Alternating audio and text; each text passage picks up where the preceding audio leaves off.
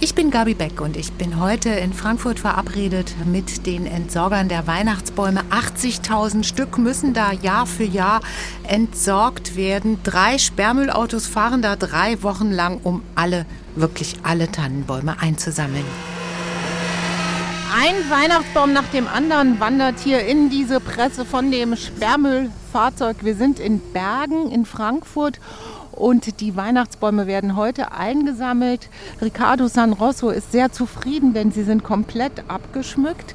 Was mich auch äh, gewundert hat, vor Jahren, da fand man in den Tannenbäumen noch die Lametta, Weihnachtskugeln und so weiter. Also seit den letzten zwei Jahren sind die Bäume sauber. Keine Lamette, keine gar nichts. Was passiert jetzt hier? Also der Lader, der hat den jetzt hochgeschoben nach innen und äh, presst ihn zusammen. Die Tannenbäume, die werden einfach nach oben gezogen und durch den Schieber nach hinten gedrückt.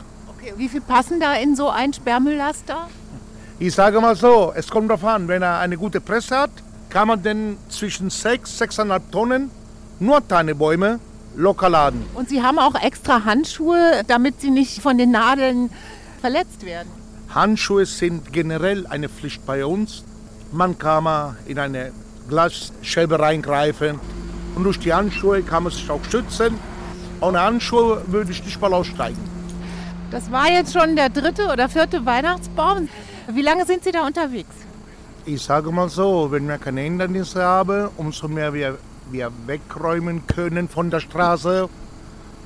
Sieben, siebeneinhalb Stunden sind wir schon unterwegs.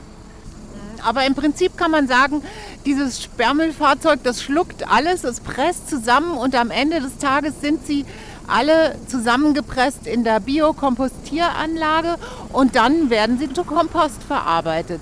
Genau, ich lade sie nur ab und die Angestellten von dem Biokompostdepot machen die dann den Rest. Machen die Komposterde. Genau. Soweit aus Bergen-Enkheim vom Christbaum einsammeln, Gabi Beck aus Frankfurt.